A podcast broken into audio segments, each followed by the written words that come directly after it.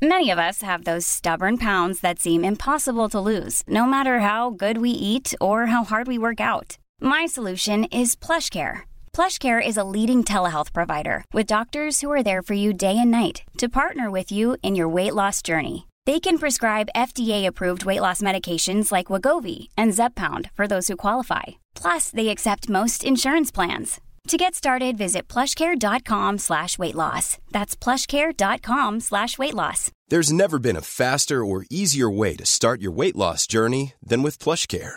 PlushCare accepts most insurance plans and gives you online access to board-certified physicians who can prescribe FDA-approved weight loss medications like Wegovy and Zepbound for those who qualify. Take charge of your health and speak with a board-certified physician about a weight loss plan that's right for you. Get started today at plushcare.com slash weight loss. That's plushcare.com slash weight loss. Plushcare.com slash weight loss. The Michael Reade Show podcast. Tune in weekdays from 9 on LMFM. To contact us, email now michael at lmfm.ie. Tuesday morning, the 14th of March. Good morning, with much debate and discussion from now till 11 a.m. This is Michael Reade on LMFM. We begin today by winding the clock back seven years to 2016 when the European Commission concluded an investigation into the tax arrangements that the Apple Corporation had been enjoying in Ireland. The two year investigation was into a variation of the so called double Irish tax system, which Apple was using to shield a whopping 110.8 billion euro in profits it made outside of the US from being taxed. The EU Commission's investigation concluded that Ireland granted illegal tax benefits to Apple. This means that Apple's effective tax rate in 2011 was 0.05%. To put that in perspective, it means that for every million euro in profits, it paid just 500 euros in taxes. This effective tax rate dropped further to as little as 0.005% in 2014, which means that even less was paid in taxes. It was 50 euros per million in profits quite incredible 50 million or 50 euro. It's so ridiculous uh, to think uh, that it would be just 50 euro per 1 million euro made in profits that was being paid in tax. And as a result of that, the European Commission concluded that Apple owed Ireland 13.1 billion euro of alleged back taxes as a result of uh, this so called uh, illegal tax benefit or state aid, adding interest to that figure. It put the total bill at 14.3 billion euro, and it's estimated that it could actually uh, result in 20 billion euro being owed to the Irish state by Apple. Uh, of course, this was appealed by both Apple and by the Irish state, and that appeal was successful at the EU General Court in 2020.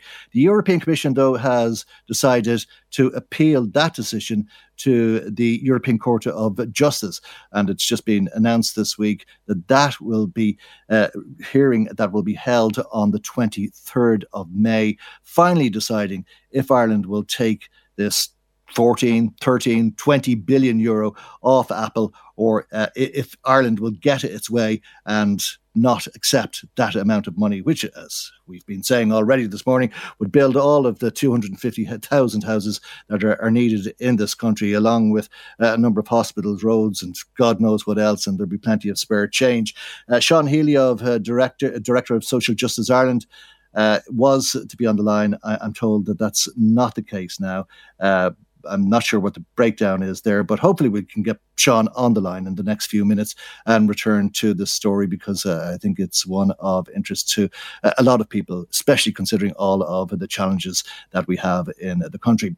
So we'll turn our attention to the big news uh, that broke overnight, and that is uh, the confirmation after a lot of speculation that the President of uh, the United States of America is uh, to visit this island to coincide uh, with the 25th anniversary of the Good Friday Agreement on the 10th of April. The invitation was uh, extended to Mr. Biden by the British Prime Minister Rishi Sunak. We can hear what they had to say now. Which I hopefully you will be able to do until we can commemorate the anniversary of the Good Friday Agreement. I know it's something that's very special and personal to you. We'd love to have you over.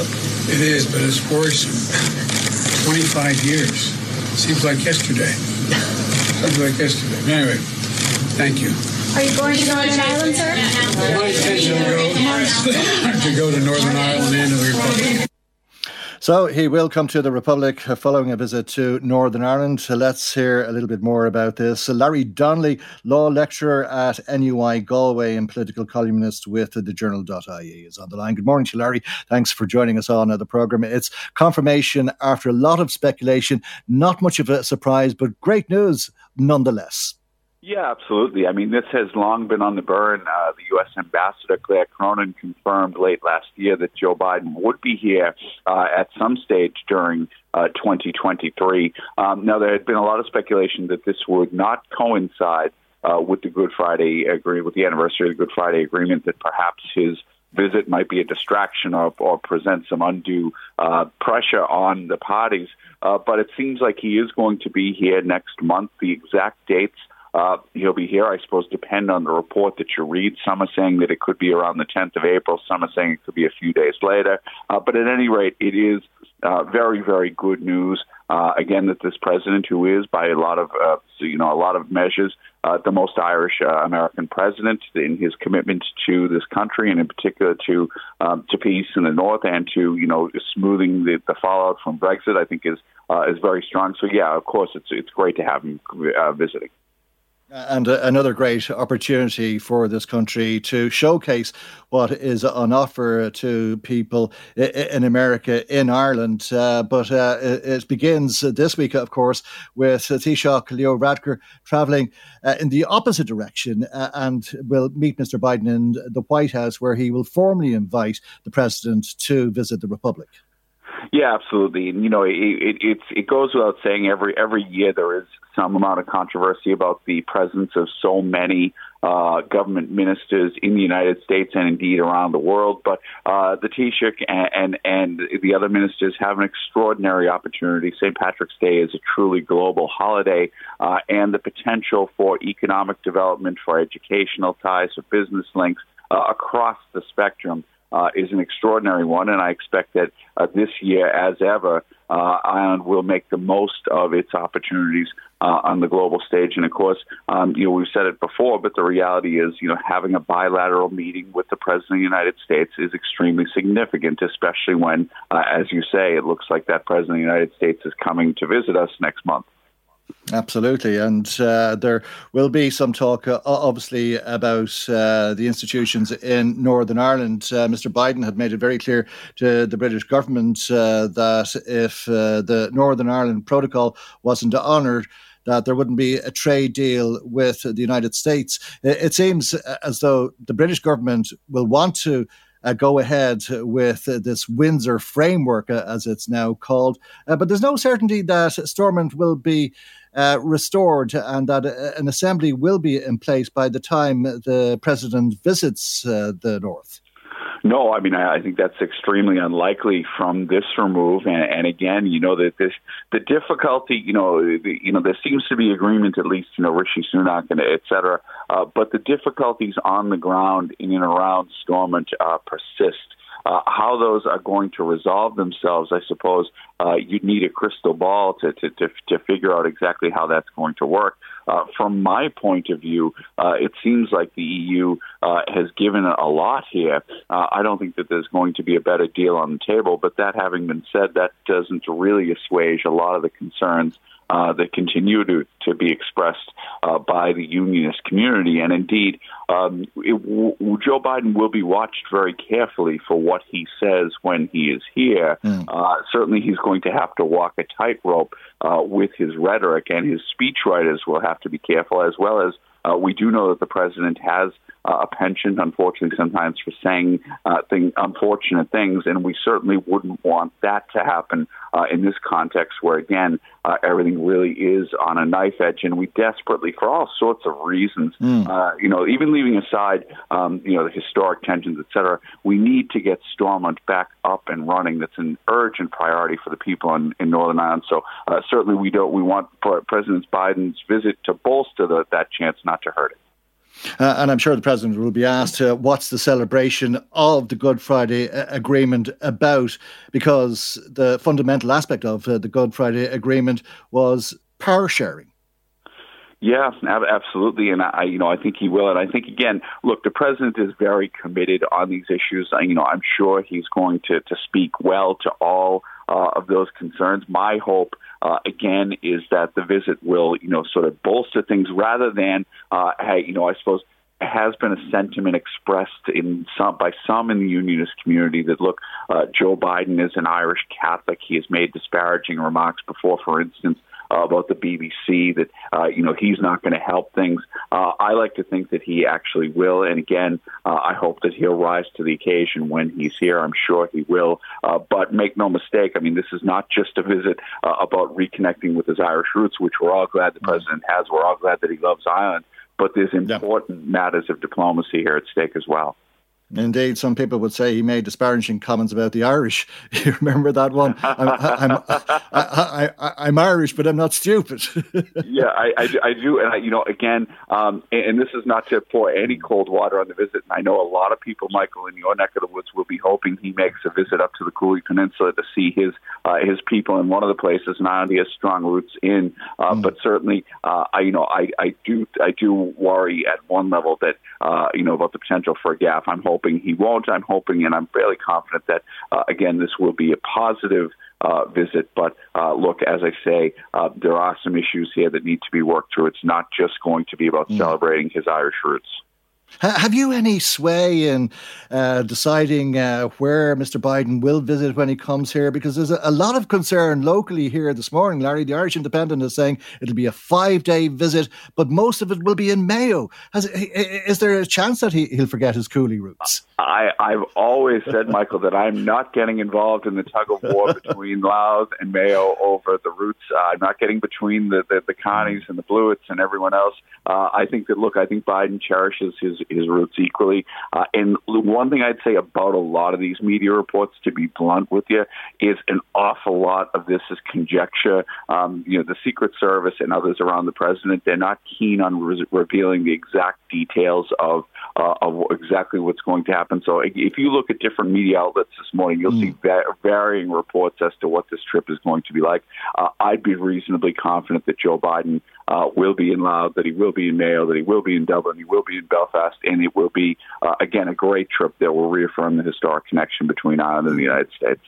Perhaps we can get a, a message to Mr. Varadkar and ask him to uh, impart uh, some information to the president that when they open the narrow water bridge, it'll be called after Mr. Biden. It might encourage him to come to the Cooleys and stay a little bit longer in Louth than in Mayo. Uh, absolutely, I think that's the that, that's the kind of thing that, that might might draw the president in, and I'm sure once he gets to the beautiful Cooley Peninsula, he won't want to leave. I'm sure he won't. Larry, thank you very much indeed uh, for joining us this morning. Much appreciated, uh, as always, and always good to talk to you for that matter. That's Larry Donnelly, who is a lecturer in politics at and law, I beg your pardon, at NUI Galway. Michael, Reade on LMFM. Now, if you'd like to make a comment on the programme today, as always, we'd love to hear from you. Just to remind you, our telephone number is 041983 2000. That's 041983 2000. You can text or WhatsApp us on 086 1800 658 if you want to make comment on the programme today, text or WhatsApp your message to us on 086 1800 658. And as always, you can email michael at lmfm.ie. Now, we hope to get as close as we possibly can to the American president today speaking to his fifth cousin. Uh, we're hoping that we'll be able to line up that call with Councillor Andrea McKevitt in just a few moments' time. I'm sure she can reassure us uh, about uh, a visit to the Cooley Mountains, but I don't think any of us need to be reminded about the very strong connections uh, that Joe Biden, the uh, President of America, has with this country. and we'll reflect on some of that through the programme today. And we'll begin now by hearing a little bit from uh, the celebrations for St. Patrick's Day in the United States last year with the then Speaker of the House, Nancy Pelosi. We're especially grateful to be celebrating the Feast of St. Patrick with an Irish American President of the United States.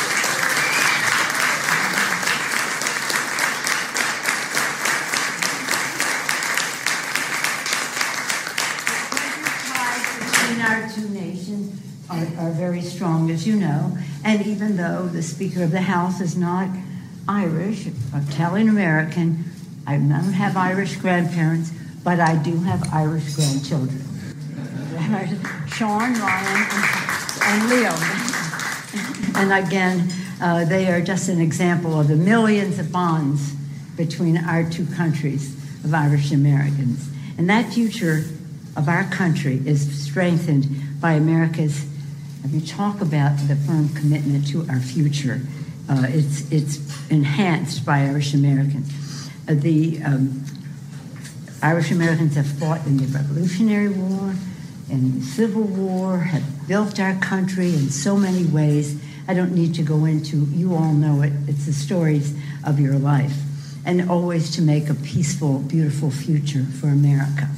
I do want to say that uh, uh, in our shared history, peace has been a focal point. And last night I mentioned Good Friday Accords as a part of peace in our time.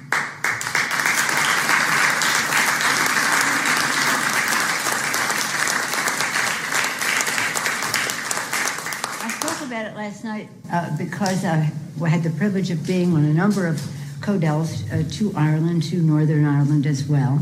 And many of us who visit Northern Ireland in the 90s saw at the border tanks, soldiers, Union Jacks, barbed wire, and the rest. And those of us who went recently uh, to observe the anniversary of the Good Friday Accord saw a completely different situation at the border. Just a yellow line turning into a white line, making the distinction between Northern and Southern, and Northern and, and Northern Ireland and Ireland. That's Nancy Pelosi speaking in Washington at the annual Friends of Ireland 2022 uh, event. Uh, of course, uh, there will be another one this year with that Irish American president that she spoke about, Joe Biden. Uh, and we'll hear from uh, the president later in the programme. But as mentioned earlier on, we can go now to his fifth cousin. That's Fianna Fáil councillor Andrea McKevitt. And a very good morning to you and thanks for joining us. Where are you this morning? Good morning, Michael. Michael, I'm waking up in Washington D.C. this morning.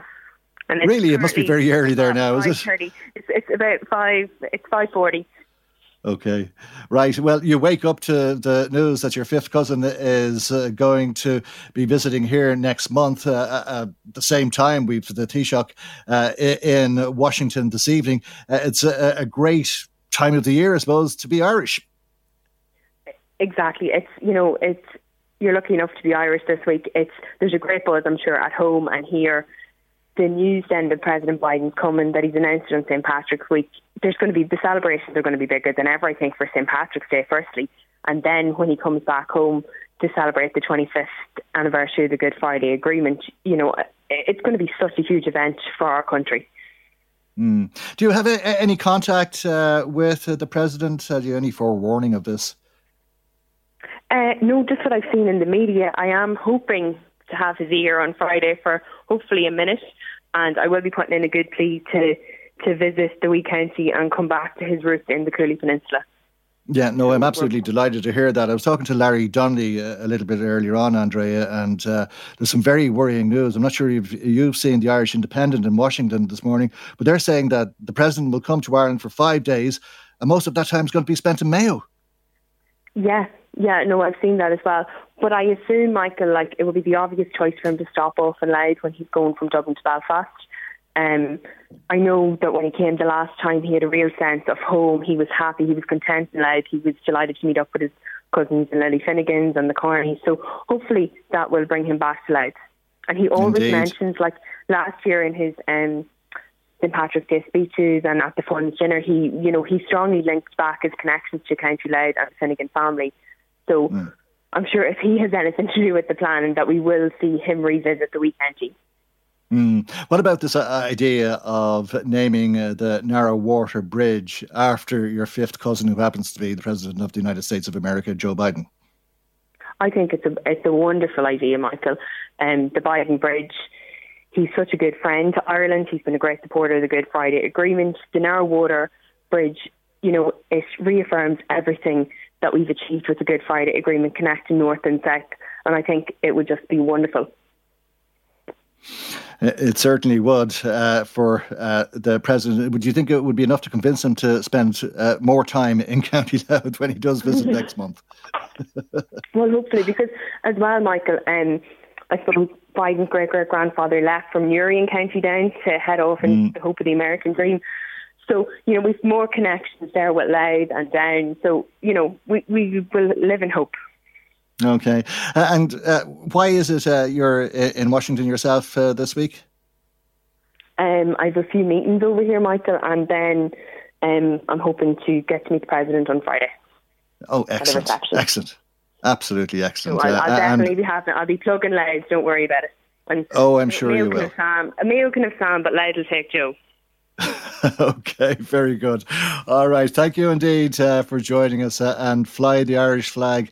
Uh, I'm sure you will every step of the way. And thanks, as I say, for taking the call so early in the morning, half five there in Washington uh, as we speak. That's uh, Councillor uh, Andrea McKevitt, uh, Fianna Fáil Councillor on Louth County Council, and the fifth cousin of the incumbent president of the United States, uh, Joe Biden. Speaking of which, uh, I think we can hear uh, from the president now. It's a clip that goes back a year, but with the day that's in it, I think probably worth listening to again. The Irish on St. Patrick's Day think that Irish Americans think they're more Irish than the Irish. And uh, but uh, that's kind of how I was raised. Like so many Americans of, uh, of Irish heritage, like other people of other heritage as well, uh, I was uh, it was imbued in me to be proud of uh, proud of my uh, my heritage, and uh, you know uh, the pride that was passed down generations in our family, even though they've been here since the mid 1800s. And it was this part of the air we breathed, especially up in Scranton, and where we lived with my near my grandpa. My grandfather, Ambrose Finnegan, used to say, I mean this, he'd say, Joey, if you're lucky enough to be Irish, you're lucky enough. Every time something bad happened, I go, I don't, I'm not sure.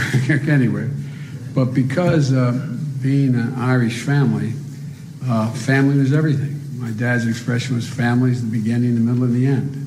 And, uh, and he meant it. Um, and, uh, but you know, uh, the faith we share with one another and the resilience that we've all gone through, both in America and in Ireland, uh, you know, uh, are ones that uh, we've been knocked down sometimes, just knocked flat in our back. And uh, my uh, my mom's expression for real was, Joey, get up, just get up, get up. It's a simple proposition.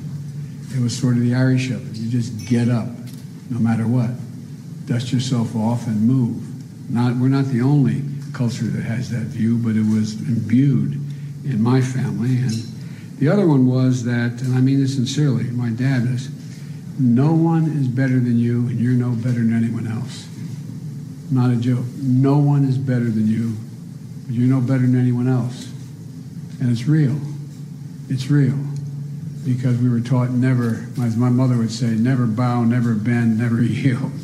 But the truth of the matter was that uh, in the days when my parents and grandparents were growing up in the coal country of Scranton, uh, being Irish was less than a badge of honor. Uh, my uh, my great grandfather uh, Blewitt.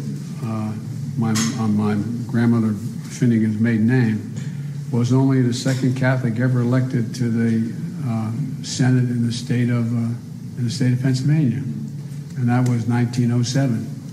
Only the second one. The first one was in I think 1838 or 1840. The point was that, like many cultures, like many folks, uh, where you came from was either viewed as an asset or a liability.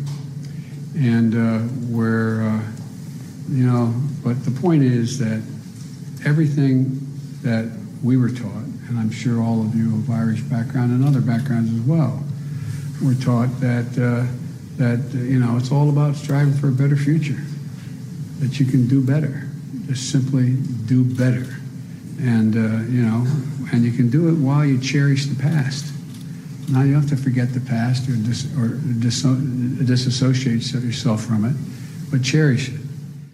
That's the President of uh, the United States, Joe Biden, speaking a, a year ago at uh, the Friends of America event in Washington. Michael, Reade on LMFM. Now, two weeks ago, the Minister for Health and the Chief Medical Officer encouraged older people to say hello again world, launching the Social Connections campaign to address loneliness and isolation among older people, advising people to return to doing things you love after the pandemic. It's three years since uh, the Taoiseach Leo Varadkar spoke to the country from Washington, telling us St. Patrick's Day in 2020 would be very different from any other St. Patrick's Day because of coronavirus. Three years on, and Mr. Varadkar travels once again to Washington, but under very different circumstances, with most of us thankful that COVID has been relegated to history. Today, we also learn that the COVID app is to be decommissioned it's no longer needed. Indeed, the Chinese government has just announced it is to open its borders to tourism for the first time in three years since the pandemic broke out in Wuhan. Great, isn't it? Well, it's music to my ears anyway. But why am I not in work today? Of course, I'm working. We can all hear that, but I'm not in work. I'm at home with COVID. I know I, I, I, believe it less than anyone. Yes, I have COVID, and a, a, number of people I know have COVID as well. In fact, I'm one of six people out of a, a, group of eight who caught the virus this week. It spread very quickly through our group. One of the group never had COVID before, and all of us would have considered ourselves to have been very cautious up until recently. Let's speak to Dr. Mary Scully, GP with Abbey House Medical Centre in Navan. And a very good morning to you, Dr. Scully, and thanks for joining us on uh, the programme uh, this morning. Uh, it hasn't got away, you know. No, as you are living proof of that exact statement, it has not gone away.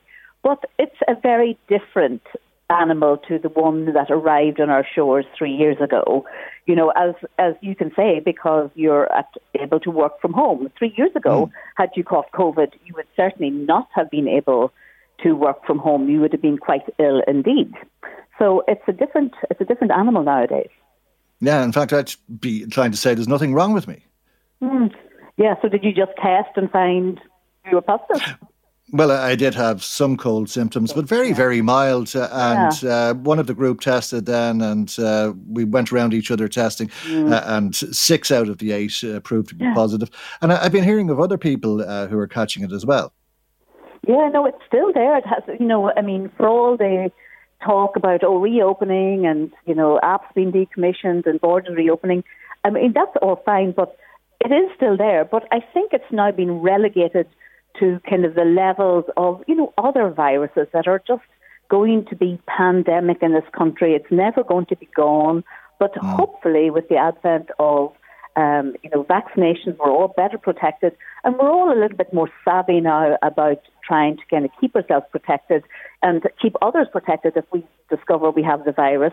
So we have learnt lessons, and so it's going to end up just being like flu or RSV or mm. any of the other numbers of cough and cold viruses that have been going around the winter and still go around every winter.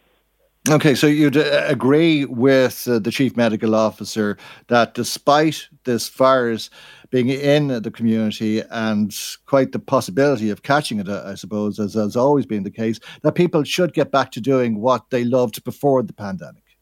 Yeah, I mean the the risks of continuing with the types of restrictions that we have had up to this are now outweighing any potential benefits. So the risks of isolation and loneliness and mental health issues, etc., you know, now far outweigh, you know, the possible benefits of remaining isolated. So that's the mm. rationale for the, the um, advice that's been given now. Okay, well, you forgive me for feeling pretty hard done by at the moment because I've been told I have to stay at home for seven days. I know, I know. And uh, I mean, I think in England, if you test negative after five days, you can reappear into society again. But at the moment, the HSE's advice still is seven days of isolation if you test positive. And I suppose it's just a matter of that you have to put up with this for the moment um, until um, you, you know the virus gets a, a, bit less virulent, and maybe over the mm. summertime there'll be less of it around. Maybe you know, the advice may well change that if you test negative, you can reappear. Um, it doesn't seem all that sensible because you probably feel you've been in work feeling worse than you are feeling at the moment. Hmm. Um, mm. I know when I had COVID back last March, I felt absolutely fine, really. I was a bit tired, but I was about the height of it. But then, mm. you know, hmm. my husband got it at um, between Christmas and New Year, and he was fairly floored for, you know, a couple of weeks. Like he did not right. feel wonderful at all. So you know. Okay. But but I mean, if it is generally speaking uh, a mild disease, now why is it that I have to stay at home for seven days? Because that's the advice at the moment from the HSE. Mm. But I suspect. But what's that advice based on? Explain it to me if you can, please. Well, the advice was based on when COVID first appeared because it was exceptionally infectious, and because of the risks to other people contracting it who may not have been in as robust health as yourself, Michael. Um, you know, mm. elderly people with immune deficiencies, um, cancer treatment, etc. There was always the risk that you were going to pass it on to them, and mm. that they would suffer much more than you are currently doing. So it's really okay. for protection mm. of other people. Mm. That, and I um, suppose I'm wondering if there's a lesson in that for other people in that uh, had I not been told by people I know that they had COVID, I'm not sure that I would have tested for COVID. I thought I had no, mild indeed. symptoms of a, a cold. Uh, if you have mild symptoms of a, a cold, should you be testing for COVID? Yes, you should, because often that's all people have are mild symptoms of a cold. But testing, you know, does seem to be getting further and further from people's minds when they do have um, any respiratory symptoms. I know that when we have people presenting both to the practice and to the out of hours, um, and uh, you know they're asked if they have respiratory symptoms, have you done a test? And mm. it's getting to be fewer and fewer people have even thought about doing a test. And a lot of them are saying, oh, sure, it's not COVID, it's only a cold. Yeah. You know, this is the attitude that's around at the moment, you know, that it's, oh, it can't possibly be COVID, I don't feel that sick. But, yeah, you know, well, that's something that belongs back in 2020 when Leo Varadkar yeah. was talking about superheroes and all that sort of stuff. Uh, but we uh, have been on a, a, very long road over the last mm-hmm. three years, uh, and I, I, don't know. I don't think it was surprising, really. It probably would have been my response had it been uh, a conversation going in the other direction. But I was speaking to a relative who's planning on going away next month and is long overdue a booster vaccination. Mm. Uh, and she said, I think I'll just go and get it now. I just, she actually went and made the appointment there and then after hearing that I had caught the virus. Yes, I know, and, and I mean we still have plenty of boosters, um, you know, available for people. If it is more than four months since your last booster, you know, by all means, um, go and get another one. Um, you know, unless you've had some sort of reaction to the vaccine, um, and some people have had, but the vast majority have not. So, you know, if you've been fine on your other vaccines, go and get another booster. All right. Well, of course, this is a very, very busy week traditionally, and uh, people will come yeah. together and celebrate everything that is. But it is to be Irish, and St. Patrick's Day is uh, one of. And Cheltenham, uh, remember Cheltenham three years ago? yes, Cheltenham. They uh, Cheltenham, and yeah. they all came back with. Yeah, that's right. Coronavirus, as we called it then. Yeah we have the big rugby match, we have Mother's Day, we've all sorts of uh, coming together. Lots going on this week, yeah. Uh, would, would, would you have any advice for people, or should we just go on as if the virus doesn't exist uh, and not worry about it? Because that's the way I took the advice from the chief medical officer to get back to doing things the way we used to do. Yes, and, and I mean, I think that's right and correct. As people should be getting out, going to the parades, going to Cheltenham, going to some to out for Mother's Day. They should be doing all that, with the one exception that if you don't feel well, and if you don't feel well, you should be testing just to make sure you haven't picked up um, COVID and therefore at risk of spreading it to other people that you'll be out in company with. All right. well, you should be really isolating because, um, you know, while for most people it's nowadays a pretty mild virus, but you know, that some people do get sick from it, and we have to think about, you know, our elderly and our sick and our cancer treatments and so on. You know, so that I would still suggest to people that if you don't feel well, even if it's just a, you know, bit of a head cold, bit of a sniffle, yeah. headache, whatever, just go and get a test and rule it out. Okay, vaccinate to prevent getting it, test if you're at all unwell, and then isolate if you prove positive. They all, all still remain the same advice, but if you don't belong in any of those categories, then off you go, go out and enjoy yourself. okay. And I hope that is the case for most people listening to us today. And thank you, as always, for joining us on the programme today. That's uh, Dr. Mary Scully, a GP with Abbey House Medical Centre in Navan.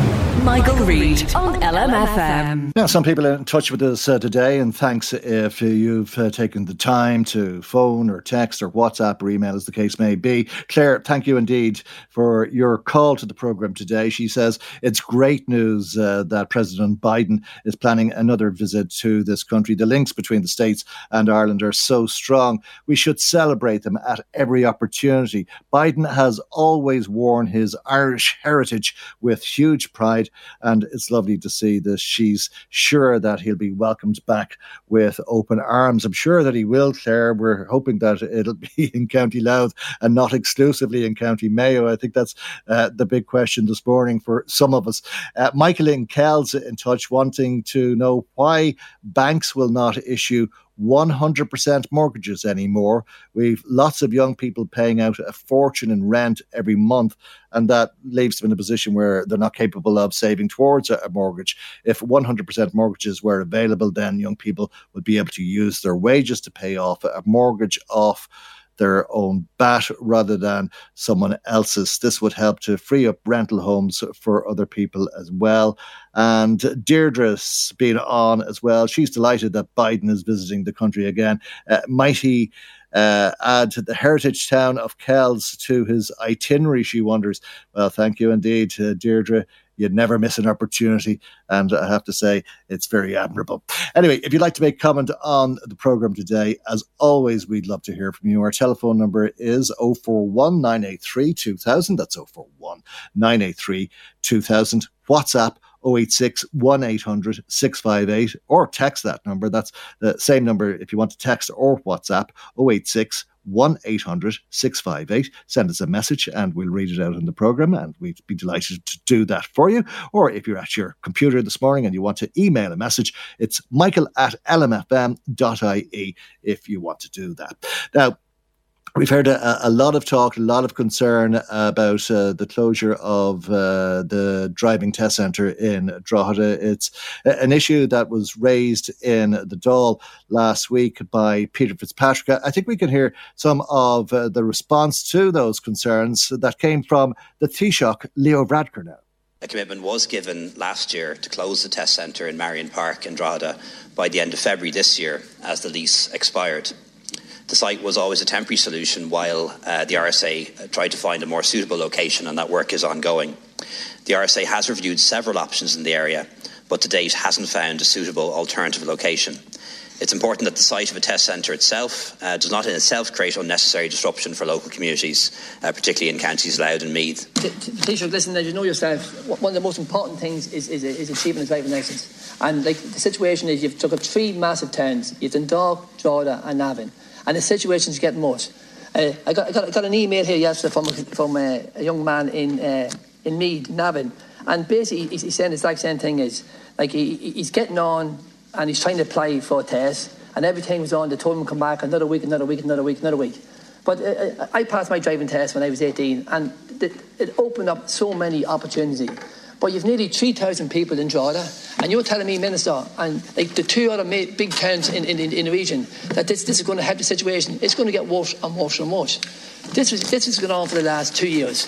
A, a situation was that, they, that the RSA knew exactly what was happening.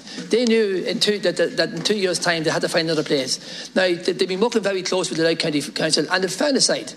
And it, uh, it, uh, honestly, Minister, sorry, Taoiseach, it's only a stroke of a pen. A very, very, very simple thing. There's a young fella for me uh, that has, uh, has lost an opportunity to get a job. He, has the, the fare going to college. Thank you, There's, he's, no way of getting transport. So, so listen, Taoiseach, it's, it's only a stroke of a pen. This situation can be sorted out in, in, in a matter of, of days. Deputy. So I'm, I'm pleading to please sort out the situation for these young people and these 3,000 people that stuck in Jordan. I passed my driving test um, at, uh, at 18 as well, although it was my second attempt a little bit like my electoral record. It took uh, two attempts to uh, succeed. Um, um, but I, I, do understand how important it is that people should have uh, a full licence. Um, it's about being able to get a job, as you said. It's about being able to um, uh, get around, get to college, uh, do whatever people need to do. And it's a major restriction on people's freedom uh, not to be able to have their full licence. Um, I don't accept, though, Deputy, that a change is just a stroke of a pen. Um, you know, I, am a former minister for road safety. I've met the family members uh, of people who were killed um, by an unaccompanied driver. Um, and unfortunately, it is a simple fact uh, that people who haven't passed their driving test um, are more at risk of harming themselves or harming other people. Um, and that to me will be a worse outcome, an increase in injuries and deaths and disability caused by driving accidents on road on the road than people having to wait uh, 20 weeks uh, for a test or 40 weeks. Not a, not a nice choice to have to make, but I think it is the right one. But we will do everything we can to get that waiting list down and the 30% increase in testers will make a difference. Thank you, Taoiseach. We move to we move to the we move to the independent Taoiseach, group. Taoiseach, it can't be occasion for two years. Thank you, very kind. Ah, please. All right. Uh, despite uh, the protests uh, from Peter Fitzpatrick, uh, I don't think that there's much room for optimism uh, at this stage uh, of uh, a solution being found uh, to the closure of uh, the driving test centre in Marion Park in Drogheda. The Taoiseach, Leo Varadkar, responding to independent TD for Louth and Eastmeath, Peter Fitzpatrick in the Dáil last week. Uh, I'll just read out the telephone numbers again for you if I can today. One size fits all seems like a good idea for clothes until you try them on. Same goes for healthcare. That's why United Healthcare offers flexible, budget friendly coverage for medical, vision, dental, and more. Learn more at uh1.com. It's that time of the year. Your vacation is coming up. You can already hear the beach waves, feel the warm breeze, relax, and think about work. You really, really want it all to work out while you're away. Monday.com gives you and the team that peace of mind. When all work is on one platform and everyone's in sync, things just flow wherever you are. Tap the banner to go to Monday.com.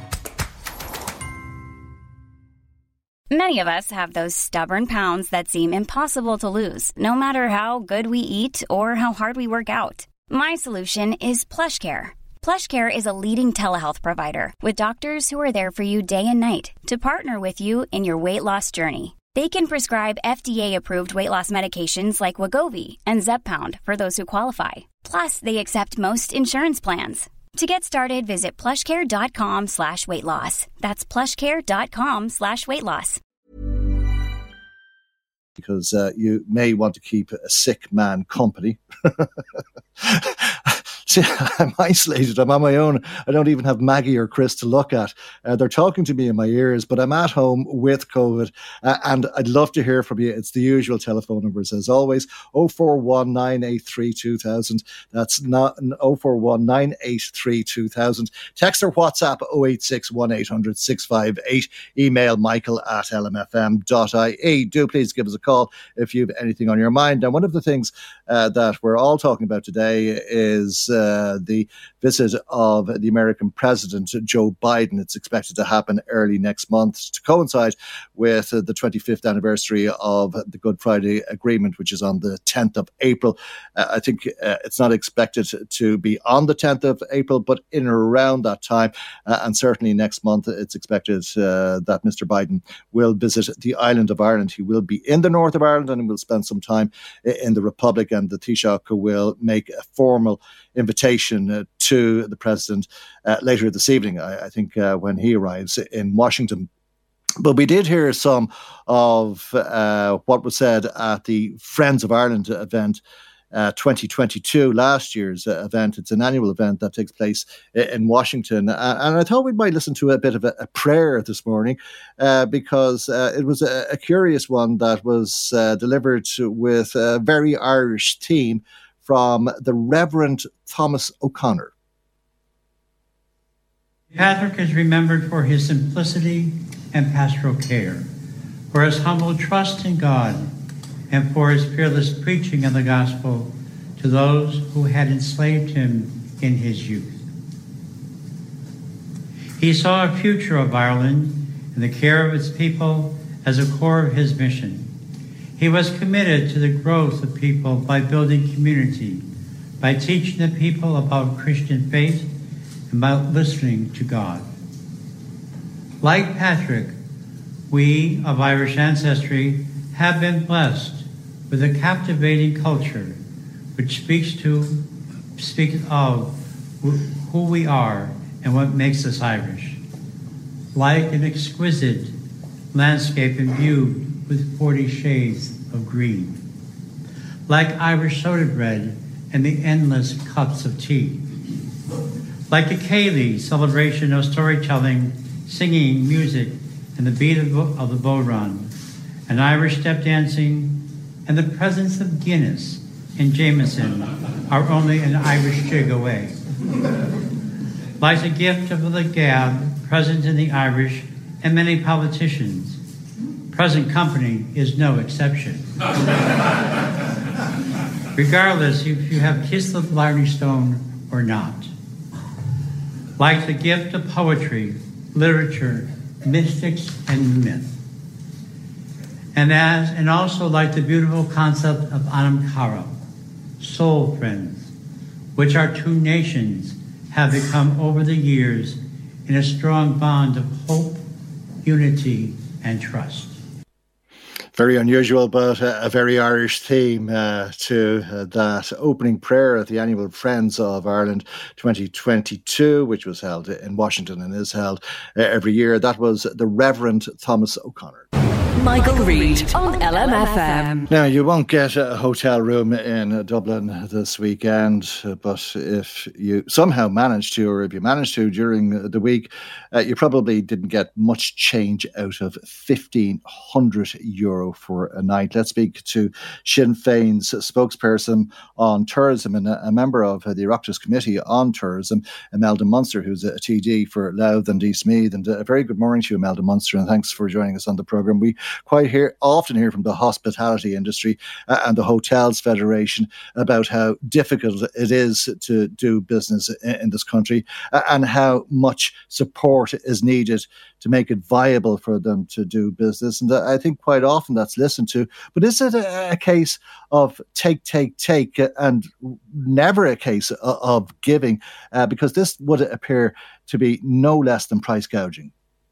Oh, absolutely, 100% it is, Mike. Um, and this has been going on since last year, and I flagged, flagged it up on numerous occasions, both with the Minister and the Tourism Committee. We had the um, Irish Hotels Federation in and Fáilte Ireland in as well. And I flagged up the long term reputational damage it's doing to our country, both uh, inter- for international and domestic tourism and the price gouging, you know, and at the same time, um, the the CEO of the Irish Hotels Federation was saying, well, they they can't, you know, they can't tell members what to charge, but at the same time, they were they're the first.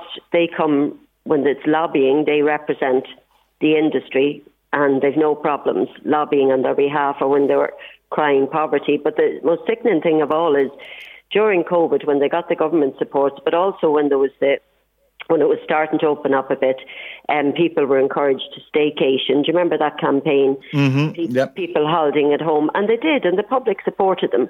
But as soon as things started to open up and get back to normal, the rip-off had started again. And I was just looking even this morning. I'd seen stuff in the press, but um, just looking this morning, there was one hotel. It was a thousand and four euro for um, one night, Patrick's night, thousand and four mm. for one room. But now the good news was that there's breakfast included in that. Oh, very good. Yeah. You get a cup of tea and rasher and sausage. Um, but they were averaging around 500. Temple Bar were anything from 780, you know, or from 720 to 780. Hostel was the um, 377, I think, going up to mm. 4 euro or 500 for hostel. In a lodge, there was a single room with a shared bathroom uh, 296.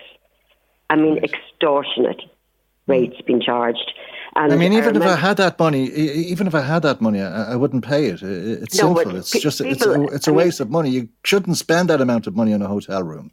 No, and people shouldn't support them. And, and mm. you know, the hotels that are charging, they just people should just say no. We're not. We're not giving it. We're not giving it mm. over because, and that came with the argument of the VAT rate and I had raised that too with the minister because there were other countries that had separated, had a split VAT rate. You know, when they were the Hotel Federation were lobbying again to retain the 9% VAT as opposed to the 13.5. Yeah. And that was only a temporary measure during COVID to assist them. But mm. I always felt that it would send a clear message that um, you're not going to get the, the VAT reduction. We're not going to continue it for hotels. You could continue it for the others because other countries have proven that that can be done. You know, the restaurants and cinemas and theatres and museums, yeah. um, they could still get the VAT reduction, but hotels that were engaged in that price gouging shouldn't. And they wouldn't be long pulling their horns in then and offering value for money because the whole Irish tourism depends on value for money as a, a mm. huge tourist destination. And, and of course, most of the staff working in uh, the industry are on minimum wage. Pittance, yeah, pittance, yeah.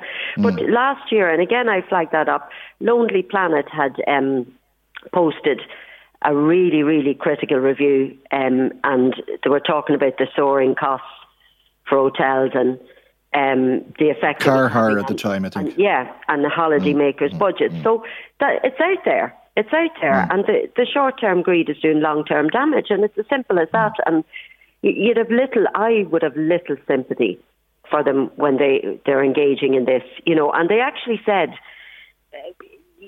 in black and white almost, um, about the uh, on weekends and on nights that there are major con- concerts or events, yep. um, mm. and when the occupancy exceeds ninety percent that um, the available rooms left are quoted. That's that's more or less saying um, what they would is price gouging, and mm. the excuse they would say is supply and demand. But that's just saying, okay, we know these rooms are in demand, so we'll hike them up threefold. Yeah. And expect people to pay.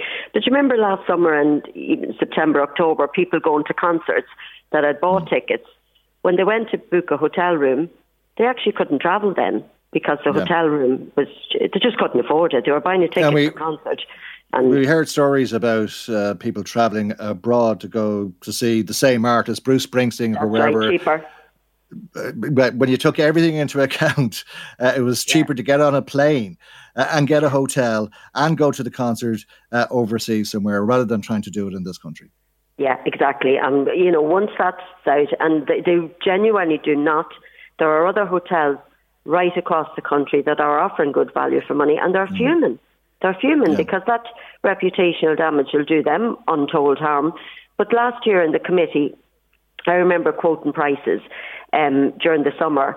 One uh, hotel in Dublin was, uh, I think, it was three seventy nine, no breakfast. Yeah. But yet in Madrid, you could get it for one third of the price, and the same in I think it was Amsterdam and Paris and Lisbon. Mm. So people are going to, rather than holiday at home, people are going to say, no, I'll get three days abroad for that. I'm not, yeah. I'm not going to satisfy them to give them, give them the money.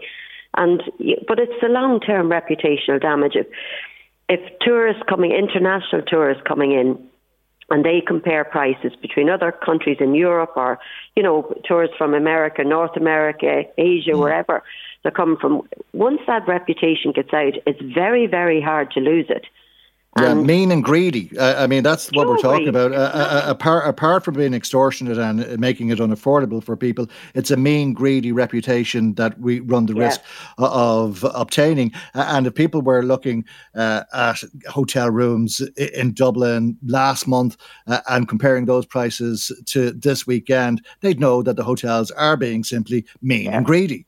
Yeah, yeah. And look, I, I pretty much pleaded with the minister to do something. Uh, Fáilte, uh, the CEO of Fáilte Ireland had said because of the hassle they were getting at the committee, they had um, he had written directly to accommodation providers, but I mean they haven't they haven't got the message loud enough, I suppose. Yeah. You know, uh, but is there not legislation or regulations that can be put in place uh, that would dictate what can be charged? I mean, it has to be a free market, and the market has to mm. dictate the value of a hotel room. And if a hotel uh, can command a hundred or five hundred euro a, a night, well, well and good, uh, and good luck to them. Uh, some hotels are going to be for uh, the uh, elite uh, and so on. They're mm. going to charge a whole lot. But could there not be uh, something put in place where, let's say, you charge 200 euro for a hotel room for a night, that at any time within six months of that charge, it can only increase by 10%, let's say? I don't think there is, Mike, because we were looking in to see if there was an angle around it to try and um, constrain it a bit. And because mm. it's private enterprise, you know, they they can charge what they want. But that's why I thought the, the VAT reduction and to, to split the VAT rate and to send a clear message out would have been the first loud signal that the government could have done. But sure, of course, the Hotel Federation were busy lobbying and um, they got their way. They got the extension of the, the reduced VAT rate. But that would have sent a message loud and clear when all the other um, industries involved in that same yeah. sector got the reduction, but the hotels were hiked up until they learned their lesson. But the mm. government and then you, didn't have the backbone to do that. Like, so, so a tourist uh, arrive and uh, into this country, you could be paying seven hundred or fourteen hundred euro for a bed for a night. Uh, and you're in the Emerald Isle, and you're encouraged to do all the Irish things, uh, and you go down then for a pint, uh, which I imagine most people would do, uh, into Temple Bar, and you're charged a tenner for the pint. Uh. Are these prices justifiable? Because there are arguments, of course, about the cost of living, the cost of insurance, uh, the cost they, they of heating, that. electricity, and all of that. Yeah, yeah the, the hotel um, federation were arguing that the cost of heating, you know, inflation, that sort of thing. And mm. I argued back, well, the, the hotels in Europe are suffering the same with energy prices and inflation exactly the same as we are and they can manage to provide value for money. It's a simple it's because they've gotten away with it for years, whether it's pubs charging ten euro for a pint of Guinness or hotels just price engaging price gouging, gouging. They've got away with it for years. And they mm. don't. They're not prepared to stop. But it's it's only when the long term damage is done. Like if if you were living in Europe and you went on to sites and you're looking to, you're looking to visit Ireland, and you compare the hotel prices and then you know reports of ten euro for pint of Guinness and you know car hire, all that kind of thing, you just wouldn't, you won't come, and it might the. Um, figures we were given there at the committee in December from the Hotel Federation, they had said that 42% of hotels had seen a reduction in the number of domestic bookings for this year. And I just thought to myself, Jesus, you're hardly surprised, are you? And when I asked them, mm. was that due to the reputational damage? They kind of you know, they wouldn't answer it straight, you know. But that's that's it, though. And sure, everyone you talk to say, no, I wouldn't, I won't. You'll get it far cheaper mm. to go abroad, and if you've a young family, it'll cost less. You'll get that'll include your flights as well. It works out mm. cheaper than paying for something. But it's the other hotels, the length and breadth of the country, that I would have sympathy for, that are offering value for money. Yeah. And they too are going to be tarnished and damaged with this. But it's nothing but pure, disgusting greed. And mm. I, I would say again to people, when you see ch- hotels charging that, just don't don't even go near them.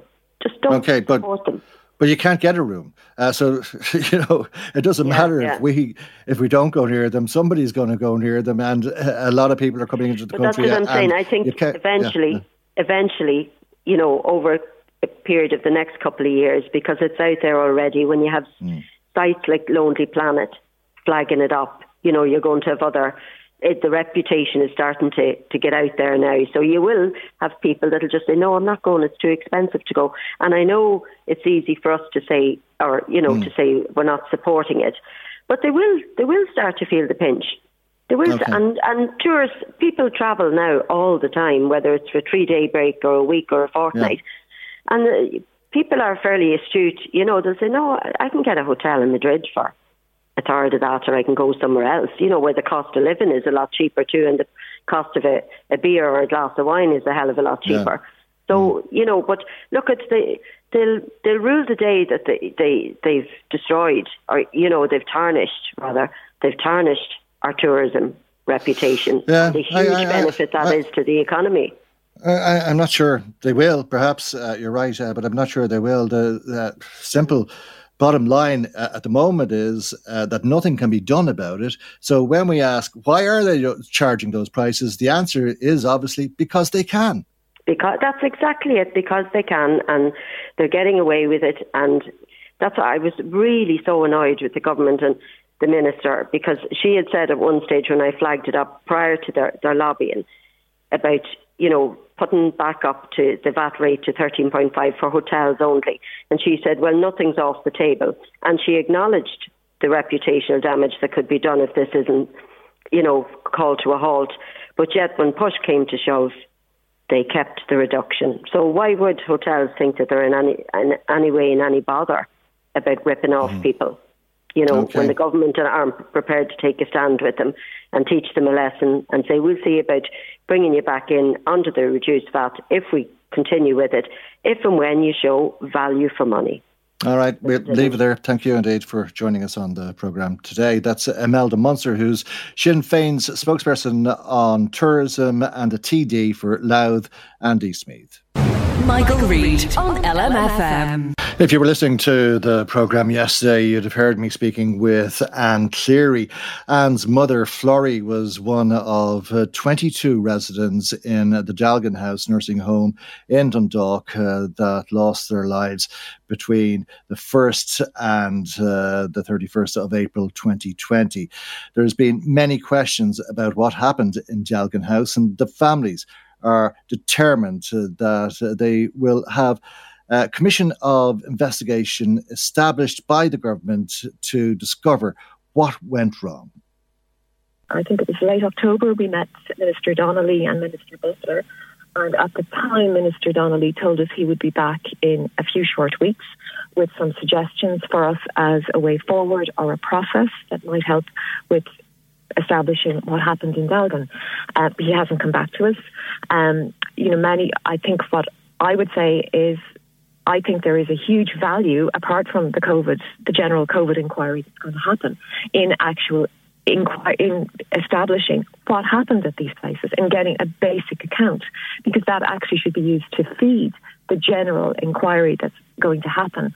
And the second thing that I think is really important is that this inquiry needs to include human rights perspectives. It needs to include groups of people and professionals, such as social workers and experts in human rights, and families who actually have gone through this process. You know, it, you know, Einstein said you cannot solve a problem with the same consciousness that create, created it, and the, to have the same types of professions or groups evaluating or doing whatever they're going to do in this inquiry, which again we don't know.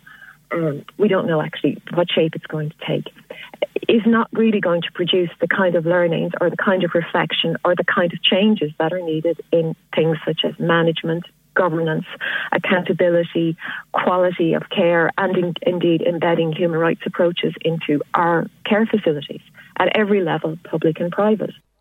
That's Anne Cleary speaking to me on the programme yesterday. The families continue to fight for this inquiry, and Anne went on to say that they're being represented uh, by Fergus O'Dowd and all of the local TDs in the Dáil looking for uh, an inquiry into what happened in Dealgan House. Fergus O'Dowd is on the line, and uh, a very good morning to you, and thank you indeed uh, for joining us on the programme this morning. We were speaking with Anne yesterday following uh, the report in uh, the Sunday Independent and the documents documents that were released under the Freedom of Information uh, about what had been going on in April 2020 in Dundalk. It was a nursing home that was under extreme pressure, and on a number of occasions, we could see in those documents uh, that there were suggestions that the army would be brought in to help with the situation. Yes, absolutely. And in fact, for all the families who lost loved ones, and indeed for everybody is concerned about care of older people, it's really an appalling vista to have visited on the everybody in that home at that time. And um, you know the, the number of deaths, I think, was 23, was huge as well. It's one of the largest number of persons who died in any particular individual home.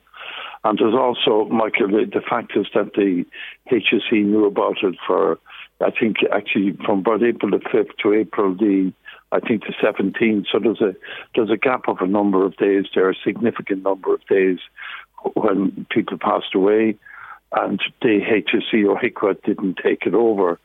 And I think uh, the family are absolutely right. They need to know what happened with the management of the home, why this was allowed to happen the way that it did, uh, and then the issue around about the response of the statutory agencies.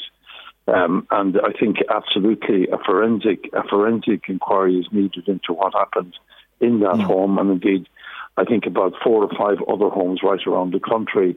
And just to give you a comparison, uh, there's one down in Kerry Oaklands nursing home, and what happened was HIQA went in, and that was in November, so that was during the second phase. HIQA went in there, and they took it over while they were doing their inspection. Whereas, uh, you know, the, the, the, actions of the HSE were one thing, but I don't see any reference to HIQA going in there and taking it over. So what happened? So there's there there are reasons mm. we need to know, and we need to plan for the future as well. But the and that's despite closure. And that's despite uh, the alarm bells ringing. There were two nurses, Jackie Gordon and Anne Marin, uh, who highlighted their concerns very clearly uh, to the HSE. And then the owner of uh, the home, Fintan Farrelly, uh, went to the Chief Medical Officer, Dr. Tony Holohan, the Minister for Health, Simon Harris. Uh, there was information then sent on to Mairead McGuinness and the HSE Chief Executive at the time, Paul Reid. but it seems they were left abandoned. Well, it, let's be very, very clear. The, the HSE didn't go in, HIQA didn't go in and uh, until a number of days passed to take it over, but they did put staff in there. Uh, but obviously, we need the inquiry to go into the detail of that. But clearly, all of those deaths should not have happened. I think there's no doubt about that. They could have been prevented. And again, you compare, there was, I think, 32 people in the nursing home in Kerry and 27 of them had COVID, and nine of them passed away. So nine.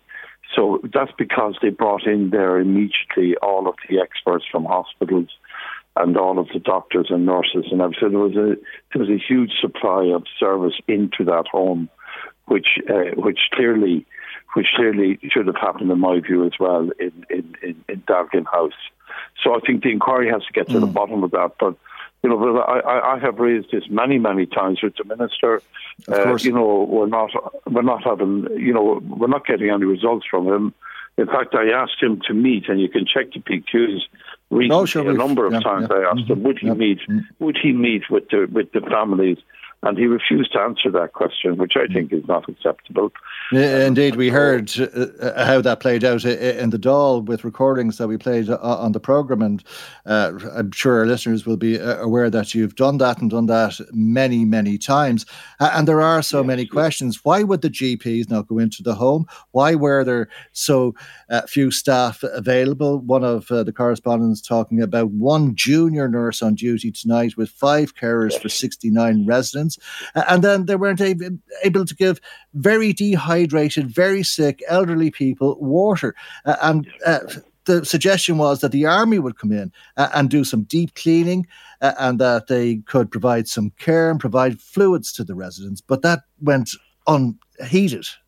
It did, and that is what the inquiry has to be about to get to the bottom of all of that. So the other point, Michael, is that to, you know, to look to the future as well how do we make sure when the next pandemic comes, and it will come at some stage, uh, how do we make sure that we have the appropriate and proper responses? Now, it may be, and this is not by way of an excuse, but on the very first phase of COVID, people weren't as alert as they were for the second phase. But it doesn't, you know, it doesn't excuse what happened. And I think the inquiry would, must get to the bottom of that. And I think there's administrative uh, reform needed as well. In other words, you know, the, the, the, the red flags which were raised you know, they didn't get the response that they got, say, down down in Kerry. Now, that was because it was yeah. later in the year. But I mean, so there, are huge issues, and most of all, I think the families, you know, they've suffered greatly by their loss. Uh, but they're, you know, it's it's it's like Michael. It's, it's like people having to go to court to vindicate their, you know, their rights. You shouldn't have to do this, and mm. and Cleary is quite right. Like it should be you know, this should be done for them. I mean, they're fighting every day to get the truth instead of people being open and transparent about what happened and, and giving the explanations, uh, so whatever they might be, and also making sure of the future. And that's really what's needed now is that this forensic inquiry into, I think, these five nursing homes uh, must be carried out separate from the general inquiry that has also been carried out as well, Michael. Mm, are you confident that that will be the case? Because the Taoiseach, uh, I think, told you the last time you raised this in the Dáil that there would be an inquiry that may begin sometime in the middle of this year, but it, hasn't been agreed yet as to what the terms of reference for that will be. But uh, I don't think there's any expectation, or is there, that uh, Dealgan will be specifically investigated? Well, I think it has to be. I, I have no doubt at all in my mind that it has to be. Uh, there's Dealgan, there's Oaklawn, there's St Mary's, the Phoenix Park, there's Ballynoe, and there are a few other homes too that haven't come to the public attention yet that I'm working on. Uh, that that would have to be investigated. But I think there are over 560 nursing homes. There are over 31,000 people living in them right now. So we can't investigate them all but we can look at general issues which apply separately to the forensic inquiry which is needed into these homes. And mm. I think that that is the difference. I believe it has to be a separate, focused inquiry, and clearly, clearly uh, that, that that has to happen. And I've raised it at the Fine Gael Parliamentary Party meeting as well, and I've asked that we be consulted as a party, and I'm sure all the whole of Oireachtas should be consulted on the terms of the inquiry um, but like it's it's a tough battle and it's an unfair mm. battle because the families who have lost loved ones are fighting tooth and nail to get at the truth. And mm. you know, it's three years on now. Three years, three years. You know, it just it, it's it's it's just very unfair on the families and very unacceptable, Michael. Okay, and as you say, uh, we need to learn from the past if we're going to deal with uh, the future appropriately. How are we doing currently, do you think? Have we gone from this emergency situation going from lockdown to lockdown and isolation and so on uh, to a situation of complacency? And the reason I ask you that is, and I'm not sure if you're aware, but I'm speaking to you from my living room this morning because I'm not allowed out of the house because I have to isolate for seven days because I tested positive yesterday for COVID. Lord Michael, well, it's sorry. I'm sorry to hear that. No doubt. Not as sorry as I uh, yeah. No, it's, uh, well, uh, hopefully you make an excellent recovery. Oh, sure. There's nothing. There's nothing. There's, yeah. yeah, but there's nothing wrong with me. Yeah, yeah, yeah. No, I understand that. I understand yeah, that. But if you're infectious, you could give it to somebody uh, yeah. who might be uh, vulnerable, and that's the issue. Mm. It's older people, people weak in immune systems. Uh, they're all vulnerable, and that's why you know, people who, you know who who would have significant long term illnesses are vulnerable. Um, but like obviously, you know, most people are fine now, thank God. But like you, you know, it, it hasn't morphed into anything more deadly and awful as it was. We're very lucky about that. But look, we we just have to take all the precautions, and we should value and respect our older people because they're not going to be around forever and you know, we really have to make sure that the quality of their lives uh, is improved and support them. And when they're in nursing homes and in hospital and so on, you know, the, the whole, they must be the centre of the care, which they are in the vast majority of cases. And, you know, I think, Michael, you know, I wish you a good and a speedy recovery. I know I can't have you yeah. able to interrogate me on there. Um, yeah, no. uh, I, I, I, don't know. The only reason I'm mentioning it is because I think it, it is a, a, surprise to people. And we were speaking to local GP, Dr. Scully, earlier on, who was advising that you vaccinate, and if you feel unwell, that you test, and if you prove positive, that you isolate. And that's, I suppose, the basic message uh, for people, uh, or the reason for telling my story. Uh, but I'm absolutely 100% okay. and thank you for your well wishes. and indeed, thank you for joining us this morning for that matter. That's, thank you indeed. Fine Gael TD for Louth and East Meath, Fergus O'Dowd. Michael, Reade on LMFM. Time now, as is usual, around this time on a Tuesday for our weekly visit to the Garda Crime Desk. As usual, there's a number of incidents Gardaí are investigating locally. Perhaps you can assist with uh, those investigations. Garda Kate Patterson of uh, the Community Policing Unit in Dundalk joins us for the report this week. And we're going to begin with a burglary that occurred in Dundalk and ended up in a disturbing assault. That's right, Michael. So I suppose the detective unit in Dundalk Garda Station are currently appealing for witnesses to what was a very serious and frightening burglary and assault which took place at St Ronan's Terrace in Dundalk at 8 pm on Thursday, the 9th of February. The occupant um, of the house in question was watching television in the front of his home when he heard noises coming from the kitchen, which was to the rear. Uh, when the occupant went to investigate, he noticed that the kitchen window was open. He thought that this was strange and he subsequently went to close the window. But in doing so, the injured party observed two males in his rear garden. One of these males was carrying a chisel or a screwdriver. Now, one of these males in the garden then proceeded to spray the injured party in the eye with what was a bleach or a pepper spray type of substance. Now, this caused the occupant to temporarily lose his sight. He ran to the front door of his house to seek help from passers by um, and when he did return to the kitchen, he became aware that 1,500 euro in cash had been taken and both males had fled the scene. So the, det- the detectives in, in Dundalk are extremely eager to speak to anyone who may have been in this area on Dundalk on the night of Thursday, the 9th of February. So, although it was a couple of weeks ago, it was the Thursday just before St Valentine's Day. Um, so, Ronan's Terrace is a really busy area just situated off the Castletown Road in the Coxes Demesne area of Dundalk. The incident um, occurred at around 8 o'clock, and we're looking to speak to anybody who may have been in the area between the hours of 7 pm and 8.30 pm. Uh, it's really densely populated. There's a significant number of homes and businesses in the area. And if there's any information, anything at all that you feel might assist the, the investigation, please contact Dundalk Garda Station. The number in Dundalk is 042 9388400. Or Michael, as always, the Garda Confidential line is open for calls, and the number there is 1800 travel six travel one. Okay, it really was uh, a callous attack, uh, but that goes back to the 9th of February, uh, as you say, just before Valentine's Day. We're going back uh, e- even uh, further than that to the 3rd of February, and a woman in uh, came home to discover that her house had been broken into. That's right, Michael. So the week previous, um, this incident heard, uh, occurred on February the 3rd, which was the first weekend in March, so just after St Bridget's Day. Um, I suppose the investigators in Ardee are appealing for any witnesses to this incident. It took place in the evening of Friday, the February the 3rd. Um, an occupant of a house in the Callensfield Manor estate returned home from work at 9 pm to discover that her home had been broken into and ransacked. Entry to the property appeared to have been gained via a glass back door, which was extensively damaged. Um, at this juncture, we don't think that anything was stolen in the incident, but the house was left extremely damaged, um, with interior doors, interior door frames smashed, so a lot of damage caused.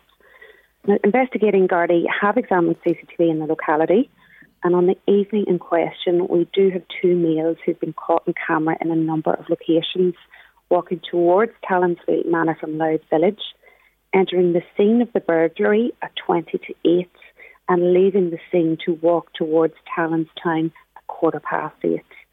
Now, the males are quite distinctive. One is described as being of a tall frame, with the other significantly shorter, and both males would definitely have stood out as they looked so extremely, extremely suspicious. Um, both males were wearing surgical masks and had their hoods pulled up and appeared to be ducking and diving from CCTV. A number of vehicles are believed to have passed these males while they made their way on foot to the scene of the crime. And if you think you've encountered these or you've any dashcam footage or CCTV footage, anything that you think may be of assistance to the investigation, we would urge that you contact Ardee Garda Station or indeed any Garda Station in your locality. Um, I'll just give you the number for Ardee Garda Station. It's 041 685 3222. Okay, wouldn't it be great if uh, somebody could uh, assist with that? Uh, you're trying to assist some of our, our listeners because there's some property that is uh, being recovered that you'd like to return to its rightful owners. That's right, Michael. So at the beginning of January, um, I was conducting a checkpoint in Newtown Balregan in Dundalk two males were stopped at the checkpoint. Now, they were described by the Gardaí at the checkpoint as having been behaving in a, in a suspicious manner. Um, so, I suppose due to this interaction, a decision was made to search the vehicle in which the two males were travelling. During the course of the search of the vehicle, implements which are commonly used for breaking into properties, ice grips, a crowbar, and a hammer were retrieved. Now, neither male could account for these being in the vehicle. So a further search was conducted and a number of items which we believe were taken during the course of one or even several burglaries were discovered and we're really keen to return these to their owners. Um, they're quite distinctive. The property is quite distinctive.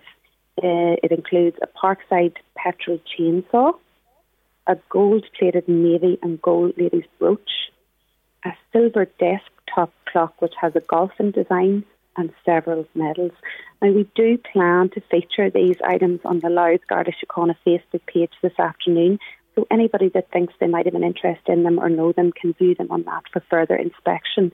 If you believe they belong to you, or if you believe you can assist in getting them back to the rightful owner, we would ask that you contact Dundalk. And the number in Dundalk again is 042 938 8400. They will be up on the Louth Garda Síochána Facebook page this afternoon and obviously proof of ownership will be required before we can return them to anybody. Okay, very good. A chainsaw, a brooch, a clock with a golfing design, and several medals. Uh, mm-hmm. People, as you say, will see that on the Facebook page later. Uh, we've some criminal damage to report on next. This happened in Blackrock. Yeah, just over the weekend, Michael. So on Saturday night in the Dundoogan area. So both Guardian Dundalk and Blackrock are investigating this incident and are appealing for witnesses. Around 1,500 euros worth of damage was caused to a, a new home in the Dundoogan area of Blackrock. At 8 pm on Saturday evening, um, I suppose the occupant discovered that the front living room window and the front door were smashed, so obviously left the occupant feeling extremely distressed and frightened. We did conduct house to house inquiries in the area, but we would also like to speak to any witnesses or anyone who may have had any dashcam footage as I say, it only happened on Saturday, Saturday evening. And we would like in particular to speak to anyone who may have been driving in the Dundoogan area between the hours of 7pm and 9pm. And anyone who can assist the investigation can get in touch with us at Dundalk Garda Station or as always, Michael, um, the confidential line.